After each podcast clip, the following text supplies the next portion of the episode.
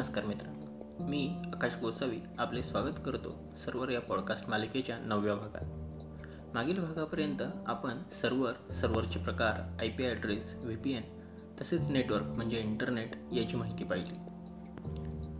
सर्व्हरच्या आजच्या भागात आपण बँक सर्व्हरबद्दल जाणून घेणार आहोत. बँक सर्व्हर डाऊन का होतात, तसेच डाऊन होतात म्हणजे नक्की काय होतं हे आज आपण पाहणार आहोत. चला तर मग सुरू करूया. मित्रांनो, आपण अनेकदा बँकेमध्ये जातो पासबुक प्रिंट करण्यासाठी, पैसे काढण्यासाठी किंवा तसेच टाकण्यासाठी, असेच इतर काही माहिती खात्यावर अपडेट करण्यासाठी. परंतु अशा वेळेस आपल्याला रांगेत उभे राहून खूप वेळ झाला आणि जेव्हा आपली वेळ येते तेव्हा सर्व्हर स्लो किंवा डाऊन होऊन जातं. अशा वेळेस आपल्याला फार राग येतो. त्यात बँक कर्मचारी त्यांच्या हातात काहीच नाही असे सांगतात आणि काही अंशी हे खरे देखील असतं.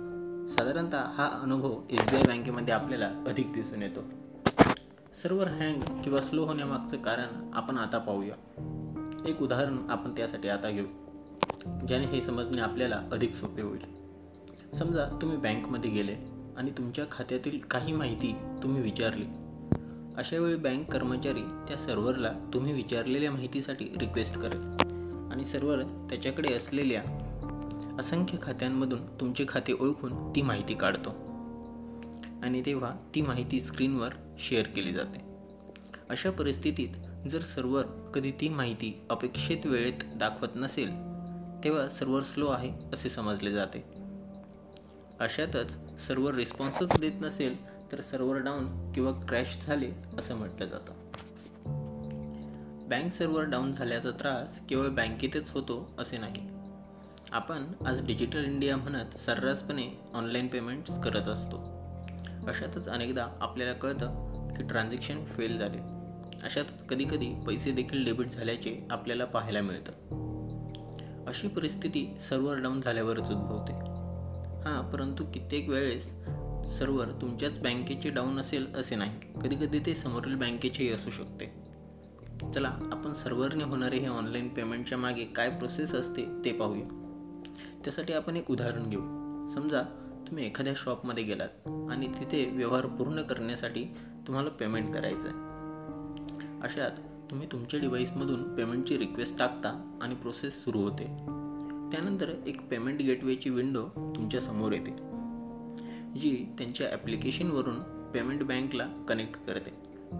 अशात पेमेंट करणाऱ्या बँकमधून तुमची रक्कम डेबिट केली जाते आणि पुढे ते जमाकर्त्याच्या खात्यामध्ये जमा होते.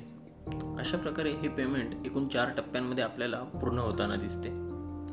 यापैकी एकाही टप्प्यात कुठल्याही प्रकारचा एरर जर आला तर ते संपूर्ण पेमेंट रद्द होते किंवा अडकले जाते. जर कधी असे झाले तर लगेच दुसरे पेमेंट सहसा करू नये, अन्यथा सर्व्हरचा या प्रॉब्लेममुळे तुमचे ते पेमेंट देखील अडकू शकते. अशात शक्यतो काही बँका सर्व्हर डाऊन असल्यावर आपल्या ग्राहकांना संदेश पाठवून पूर्व सूचना देत असतात. अशात बँक रिलेटेड मेसेज नेहमी वाचत जाणे आपल्याला महत्त्वाचे आपल्यासाठी महत्त्वाचे असते. तसेच असे पेमेंट करण्याआधी आपल्या खाते बॅलन्स चेक करा, म्हणजे सर्व्हर डाऊन असेल तर तुम्हाला समजेल. हे तुम्हाला अचानक झालेल्या सर्व्हर डाऊनपासून वाचवू शकेल.